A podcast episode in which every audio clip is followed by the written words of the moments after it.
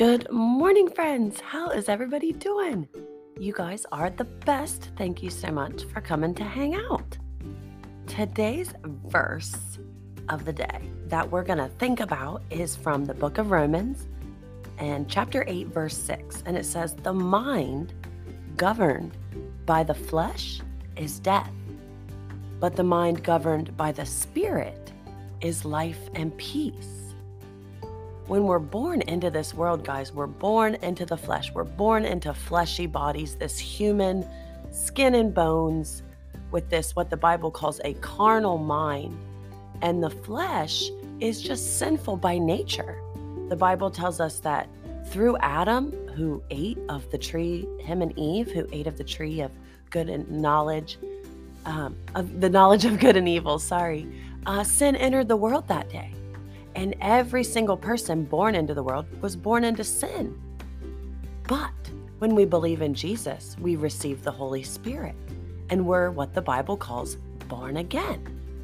So now we have two kind of teams warring within us. We have the flesh, the old flesh, and now we have the spirit living within us. And the spirit and the flesh do everything opposite, just kind of like uh, our verse today here in Romans 8 6.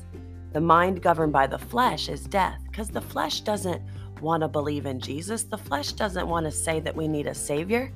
The flesh doesn't want to admit we need help or that we do things wrong. But the spirit says, Yes, I've messed up. I need you, Jesus. The flesh doesn't want to just give, expecting nothing in return, but the spirit does.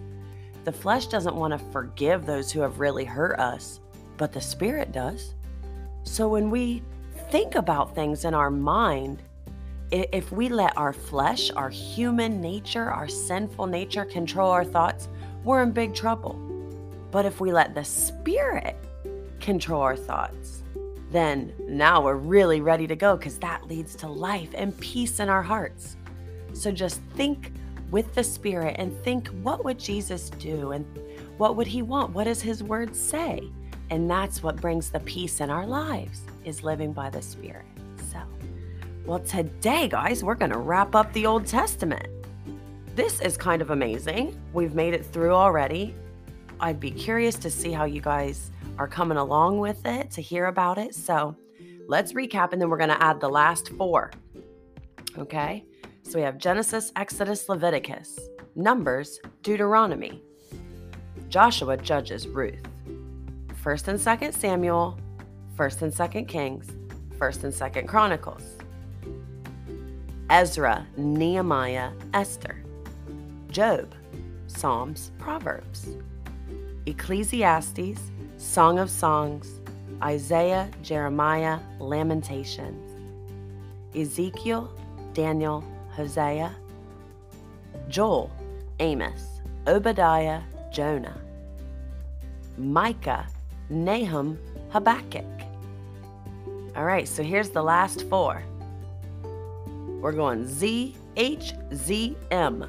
Z H Z M. So just think these Z names are towards the end, just like in the alphabet. Okay, so we have Zephaniah, Haggai, Zechariah, Malachi,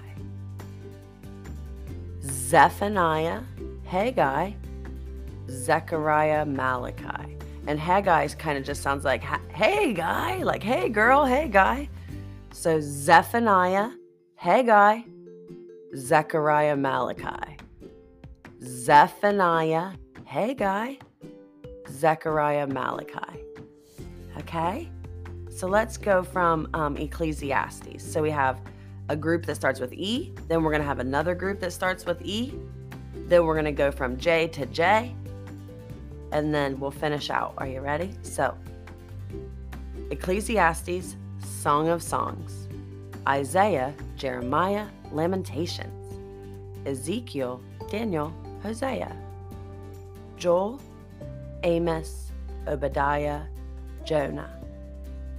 Micah, Nahum, Habakkuk, Zephaniah, Haggai, Zechariah, Malachi. Zephaniah, Haggai, Zechariah, Malachi. So, Malachi is the very last book of the Old Testament. And we did it! It's so cool, guys. Please, please, please, if you can, go to the interact section here on Spotify and, and let me know what you think and how it's going, or if you did it, or uh, any easy ways that you found to do it. You know, the little tricks and tips I gave you. Is there, did you come up with any on your own, or did they help or not help? I'd be really curious to know before we go into the New Testament. And the New Testament is much easier, it has much less books. So, dear God, thank you so much for the Spirit. Thank you for your Son that died on the cross for us, that we can have the Holy Spirit to guide us and guide our thoughts into life and peace. Thank you that the Spirit, it really doesn't do what the flesh wants to do. The flesh wants to get even, the flesh wants to do all sorts of bad things. It wants to hurt people. It, but we know that the Spirit doesn't. So we thank you that we have the Spirit to live by. You are such a wonderful God. Help us to make our thoughts think in the Spirit and, and, and look at others in the Spirit, care for others in the Spirit. Thank you for Jesus who died on the cross so we can go to heaven. In Jesus' name we pray. Amen. You guys are totally wonderful. I love you so much, and I will see you tomorrow. Go, Jesus, go.